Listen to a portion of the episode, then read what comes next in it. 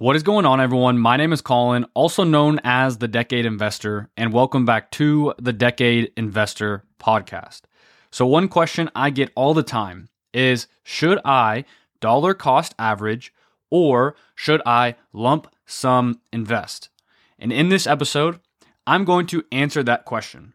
But like always, I'm going to answer it with data. First thing is first, what is lump sum investing and what is dollar cost averaging? Lump sum investing is taking all of your available cash, or let's say you get a windfall of money or a bonus at work, you take all of it and immediately dump it into the stock market. You get a $25,000 bonus at work, you take all that $25,000 or whatever it is after taxes and put it in the market immediately.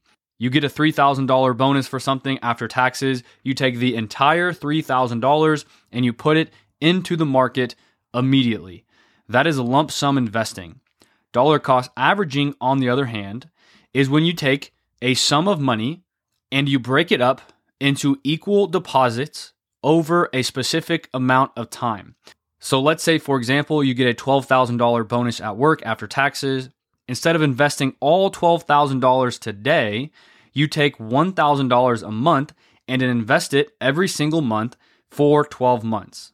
Whether you were to lump sum that money and invest the $12,000 today or dollar cost average, invest it equally over 12 months, both scenarios, eventually all $12,000 is invested. But what is the better way to go about it? Should you lump sum all your money at once or should you dollar cost average? Now, with that being said, what you might be thinking is, hmm, I get paid every two weeks. I put $300 in the market every two weeks from my paycheck. Is that dollar cost averaging or is that lump sum investing? In technicality, that is lump sum investing. Because what you're doing is you are investing all of your available money immediately. You are not letting cash sit on the sidelines like you would be for a dollar cost averaging strategy. So, technically, you might be lump sum investing Maybe you don't know that, maybe you don't realize it, but that's just a quick little differentiator between lump sum investing and dollar cost averaging. Now, what you probably care about is which one is better. Should I lump sum invest or should I hold some cash on the sidelines and dollar cost average over a specific period of time? Well, there was a research paper done by Vanguard, which is one of the largest money managers in the world, and what they found was this Using the MSCI World Index returns from 1976 to 2022, two people that did the study that work at Vanguard, Megan Finlay and Joseph Zorn, what they found was that lump sum investing outperforms dollar cost averaging 68% of the time. 68% of the time. Obviously, that's just one thing. That's just a number on a piece of paper. I'm going to add some context to it. But what they found was 68% of the time, lump sum investing outperforms dollar cost averaging. This research paper also looks at lump sum investing versus dollar cost averaging using a one year time horizon of a $100,000 initial investment across three different portfolios. One of those portfolios is 100% equities one of those is 60% stocks, 40% bonds, and one is 40% stocks and 60% bonds. In most historical market environments, investors would have been better off investing the lump sum. A key takeaway from the analysis is that the longer the dollar cost average horizon, the greater the opportunity cost incurred and the greater the lump sum performance advantage is over dollar cost averaging. So basically, what that has said is the longer the time horizon, the greater opportunity cost it is to dollar cost average, and the greater the lump sum performance advantage is over dollar cost averaging. Why is that the case? Because historically speaking, generally speaking, the market goes up. And think about it. If the market, generally speaking, goes up, are you better off investing all of it right now or waiting one year to invest that money? If the market generally goes up, and of course that's an assumption, there's no guarantee, but if it generally goes up, getting your money invested in the market in January and letting it go up all throughout the year is going to do better than having money go in January, February, March, April because you're going to be buying a little bit higher. Imagine you have been gifted with $1 million and you want to try to preserve as much of its purchasing power over the next 100 years. However, you can only choose one of two possible investment strategies. You must either one, invest all of your cash now, or two, invest 1% of your cash each year for the next 100 years.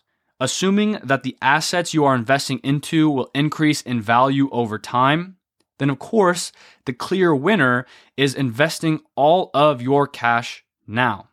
The reason I share that example is because if you wouldn't wait 100 years to get invested, then you probably shouldn't wait 100 months or even 100 weeks. That is the premise of lump sum investing and dollar cost averaging. Because the market, generally speaking, goes up over time, more often than not, according to Vanguard study, 68% of the time, lump sum investing beats dollar cost averaging. According to another study done by Of Dollars and Data, I'll link all these articles down below. But what Nick Maggiulli found was that when deciding between dollar cost averaging versus lump sum, it is almost always better to lump sum, meaning put your money in the market now, even on a risk adjusted basis. That last part there, risk adjusted basis, what he's basically saying is if you lump sum invest, historically speaking, you're going to see a little bit more risk. But even if you adjust for that risk, you're almost always better off still lump sum investing.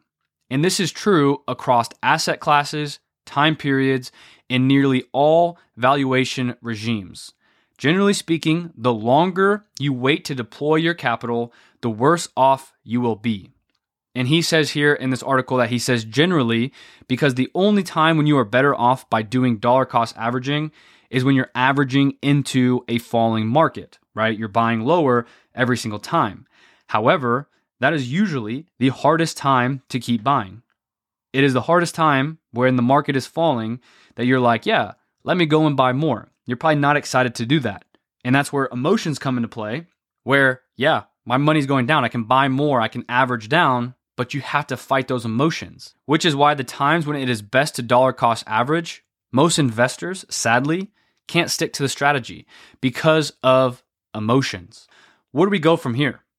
Well, if you decide to lump sum invest, you have to understand that you might see more volatility in your portfolio because when you get all your money invested in now, you have no dry powder to buy more if it goes down. So you just have to watch your portfolio go down.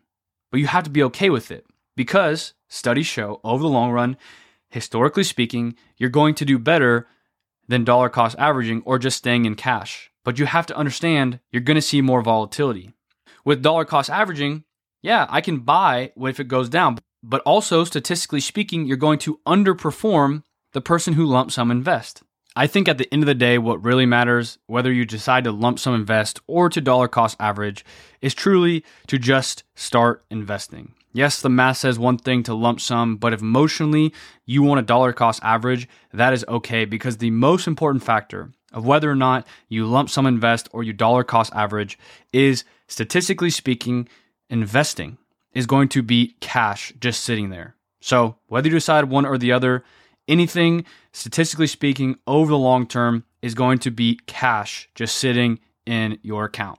But I look at the numbers, and the numbers tell me, according to the Vanguard study, that lump sum investing outperforms dollar cost averaging 68% of the time.